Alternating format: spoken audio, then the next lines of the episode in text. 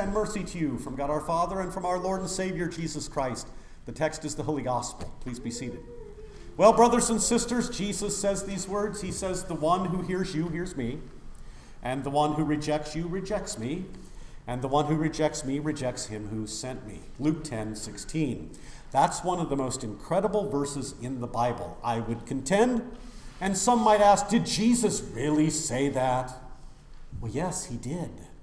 But for many, Luke 10:16 is like a chicken bone in people's throats. They choke on these words of Jesus and they refuse to believe what Jesus says. And when you don't believe what Jesus says, then you're saying that he is a liar. Don't ever go there. However, he says what he says and he means what he means, and so it's time for us to listen to what he says and to trust what he says in the text. And what he says is in the context of his commandingly sending his preachers to the Gentiles, that is, to the nations. Luke 10 is a preview of Matthew 28, where Jesus mandates making disciples of all nations through baptizing and teaching. Or for Mark 16 is another in which the gospel is to be preached to all creation, or Luke 24, in which repentance for the forgiveness of sins is to be proclaimed in our Lord's name to all nations. So we better hear it again. Our Lord categorically promises the one who hears you, namely the preachers that I send, hears me. And the one who rejects you, the preachers that I send, rejects me. And the one who rejects me rejects the one who sent me. That'd be the Father, of course. So, first and foremost, the 72 are sent by who? By Jesus. They don't go out on their own. And as they are sent by Jesus, they are sent with authority. Whose authority? The Lord's. And that is to be sent certainly and surely, without any doubt, like Jesus himself. Remember John 20, as the Father has sent me, so now I send you. Remember Matthew 28 All authority in heaven and earth has been given to me. Therefore, go and make disciples of. So, all authority given to, sent from the Father, Jesus, here in Luke 10, he then sends 72 others to go in his stead, and by his mandate, I repeat, they are sent with our Lord's authority. And so, consequently, to hear a preacher whom Jesus sends with his authority is to hear who? Jesus himself. To reject a preacher whom Jesus sends is to reject who, according to the Lord's words? Jesus himself. And then to reject that is to reject the Father who sent Jesus. Luke 10 16. That's incredible. Now, I can't help myself. In the Bible, being sent is extremely important. Again, the Father sent Jesus. Jesus didn't go out on his own either, the Father sent him. The Father is the one who gives Jesus authority in being sent by the Father.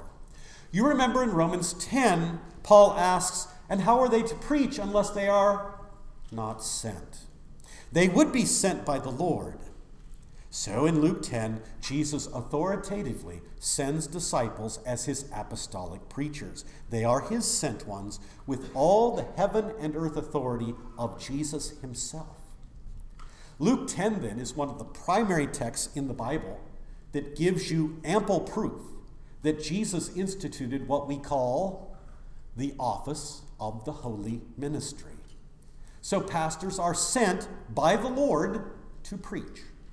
Jesus authoritatively sends them, and they are to speak not their own words, but the Lord's. The preachers are to do what Jesus commands.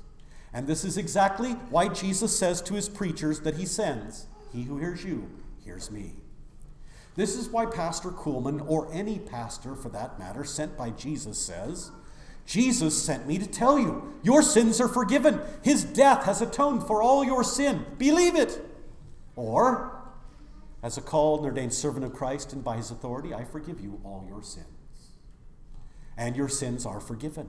Why is that? Well, because you have the Lord's word on it, and his word is certain and sure. Now, did you notice in the text that Jesus sends the 72 out with immense urgency? Why is that? Well, he tells us the fields, that is the world, is ripe for harvest. So there's no time to lose. I remember when I was a little boy, when I would stay with Grandpa and Grandma Kuhlman in Kimball, Nebraska, when the western Nebraska wheat fields were ripe and there was enormous urgency to get the crop in. The hours were long, the work was focused and intense, and there were never enough what? There were never enough harvesters and workers. That is the focused intensity of Jesus as he heads towards Jerusalem. There's no time to worry about packing, boys. Just go. No money bag, no knapsack, no extra pair of shoes. Just get going ASAP. And did you notice in the, the text the dangers? Wow. The risks, the perils, and the threats are huge. The 72 sent by Christ with his authority preachers go out, as Jesus says, as lambs in the midst of what? Wolves. As they go, they represent the Lamb of God who takes away the sin of the world. They speak for Jesus who is going to his sacrificial death on the cross. And the wolves, they're going to be watching and they're going to be waiting. That's one reason that Jesus sends them out. Did you notice? Not one, one at a time, but two by two. The wolves will stalk one lone lamb, the isolated one. Right? Now, again, because I can't help myself, I have to do a side note here. That is the danger of individualized Christianity. What do I mean? It's when people say this I can believe on my own, I can be a believer all on my own. I don't need the church, I don't need the communion of saints, I don't need a pastor, I don't need anything that Jesus gives. Too many of our own members here at Trinity falsely and dangerously believe that they can go it alone without ever going to church. They actually believe, falsely, that they can be a lone lamb among the, the wolves. Oh, and Satan loves that. And here's what will happen I guarantee it. Satan's wolves will surround the lone sheep, and they will what? They will attack, and it will not end well. So I'm begging all of you here today do not fall into the satanic temptation to be a solitary Christian. And so in the text in Luke 10, Jesus keeps them in a fellowship, in a communion with one another. Let's learn that. If you don't believe it, it's time to repent of that. Now, did you notice what do the 72 re- preach? They proclaim what according to the text? Peace. After all, they are ambassadors of the Prince of Peace. Peace be to this house, they are to say, or peace be with you. This is not their peace, it's divine peace that comes from the Good Friday cross of the crucified one, like in John 20, when Jesus himself says to the sinners who heard him, Peace be with you. The Hebrew word is shalom. It means not only the end to the bitter warfare, but rather a restoration of wholeness and completeness. Because with peace comes healing of not only the mind and heart, but even the body and thus Jesus tells them, and you heal the sick too. And no wonder. When they are his ambassadors, they have his authority even over diseases and demons. They bear good news. The kingdom of God has come near to you. That's what they are. Now, once again, I can't help myself. You know who I am. And if you're paying attention to the text, we learn another hard lesson. What is it? It's this that we don't build God's kingdom. I know you've grown up in the Missouri Synod, many of you, and you've all been euchred into believing that you are responsible for building the kingdom of God. Wrong! Dead wrong! We just simply announce it. Do you see the difference? It's a big difference. So I have to say it as clearly as possible. God's kingdom comes without our efforts. God's kingdom comes with Jesus. His Good Friday work, not ours. God's kingdom comes with the blood, the sweat, and tears of who? Good Friday, Jesus, not ours. He does the kingdom of God work, and he said it's finished on the cross, and so we are simply given to announce that salvation job, that it is indeed finished. By who? Jesus. Now, I want you to think of the following I want you to imagine a stranger coming to your house later today. That stranger knocks on your door and you answer the door. The stranger tells you that you've just won $100 million. Do you let this stranger in? Do you ask the stranger to sit down and have dinner with you?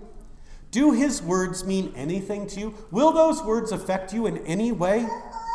Well, if you are convinced that this person has the authority to speak those words, and if those words are in fact true, then you would be an absolute idiot, a fool, to slam the door in his face and call him a liar, right? Well, of course. Well, how about these words? How about these words from those who are sent by Jesus? Not you've won $100 million, but these words I baptize you in the name of the Father, and of the Son, and of the Holy Spirit. Or, I forgive you all your sins for Jesus' sake. Or, this is my body, and this is my blood given for you. Whose words are those? Christ's. From him to you, and for you. Can you trust them?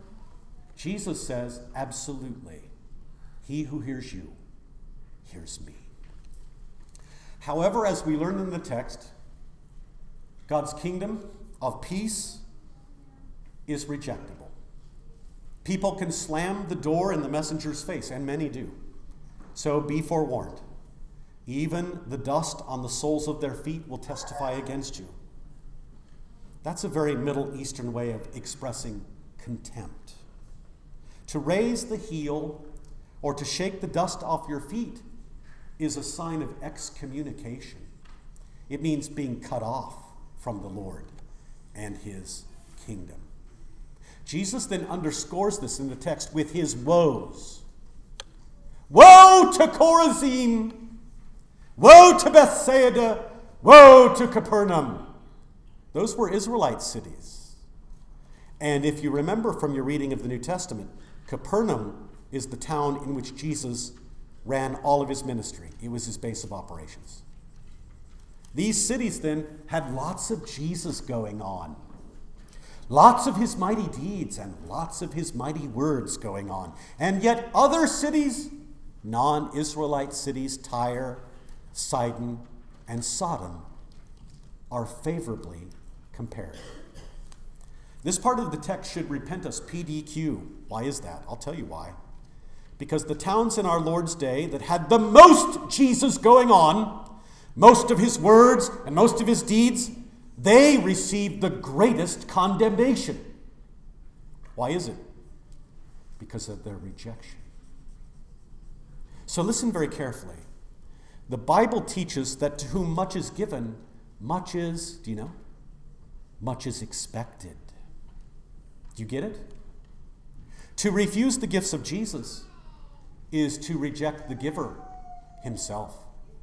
To refuse baptism to refuse the absolution, to refuse the preaching of the gospel, to refuse the eating and drinking of our Lord's body and blood, is to reject the gift giver, Jesus himself. To refuse salvation's achievement and salvation's bestowal is to reject the Savior himself. Even the city of Sodom. If you know your Old Testament, you know what that was all about. Even the city of Sodom, the poster city hmm, for the most horrific sin and abominable evil that was consumed by what? Fire and brimstone in Genesis. It compares favorably with the town that rejected Jesus, his words, and his gifts.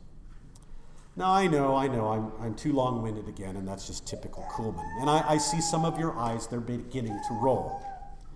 But I have to say a little bit more about the hellacious consequences of rejecting the faithful preaching and the faithful giving of the preachers that Jesus sends. The refusal to be forgiven from the preachers that Jesus sends will not end well. I encounter this all the time as a pastor, even with baptized people, even with members of Trinity Murdock. The kingdom of God has drawn near, but sadly, too many want nothing to do with it. The forgiveness of sins, my friends, is here for you every Sunday. But many see nothing in themselves that needs what? The Lord's forgiveness. So to reject the church's ministry that is offered each week is to reject not the pastor, but Jesus himself, as he says in the text, and he is the Lord of the church. And as Jesus himself says, it is the rejection of the Father who sent him as well. It will be hellacious. I don't care how people spin it, it will be hellacious. You shall be brought down to hell, is Jesus when he says to Capernaum, because they refused him. He who hears you hears me. In response to our Lord's clear and categorical words in, Luke 10, people tell me all the time, Are you still listening? This is what I hear all the time. I can talk to God anywhere, Reverend. I don't need Trinity Church. I don't need you as a pastor. I can talk to God on the golf course, in the mountains. I can talk to God at the lake, in the boat. I can talk to God anytime when I'm at my kitchen sink doing the dishes. That's true. You don't get any argument from me on that. You can talk to God anywhere, anytime when you pray. And you should. And if you're not, we need to talk. But that's you talking to God. The issue in Luke 10 is how God talks to you. God doesn't talk to you in your gut, not in your feelings, not in your dreams, not in your intuitions. Jesus says in the text that he speaks to you through the ones that he sends to preach his word to you. Just as Nathan was sent to David, just as the prophets were sent to Israel, just as Peter was sent to Cornelius and Philip to the Ethiopian in his chariot, and just as some schmuck from Wyoming, some hayseed, redneck, white trash boy named Kuhlman has been sent to you. He who hears the one that I send, Jesus says, hears me. Now I'm going to wrap it up. I know you're getting antsy. Some of you are looking at your iPhones and watches, so here goes. The 72 return full of joy. They're a splendid success. Lord, even the demons are subject to us in your name. Oh, that's great fun, isn't it? Stomping on snakes and scorpions, kicking out demons. Woo! That's impressive, isn't it? The devil's reign is ended because Jesus says, I saw Satan fall like lightning from heaven. Or, as the hymn that we love to sing puts it, he's judged, the deed is done. One little word can fell him. Now, the power of all this was not in the 72, but in Jesus and his name. Where our Lord's name is going on, there the devil and his demons must tremble, because our Lord's death on the cross defeats death. His sacrifice fulfills the law, and there is therefore now no condemnation for those who are in Christ Jesus. And so sin, death, and the devil are defeated in Christ. But the cause for rejoicing, according to the text, is not that the demons submit, but that your names are written where? What's the text say? In heaven. As surely as baptismal water flowed over you, as surely as forgiving words go into your ears, as surely as the body and blood of Christ goes into your mouths, so surely your names are written in the Lamb's book of life. Don't take my word for it. It's the Lord's word. He sent me to tell you that. in the name of Jesus. Amen. Now may the peace of God, which passes all understanding, keep your hearts and your minds in Christ Jesus. Amen. The Apostles' Creed.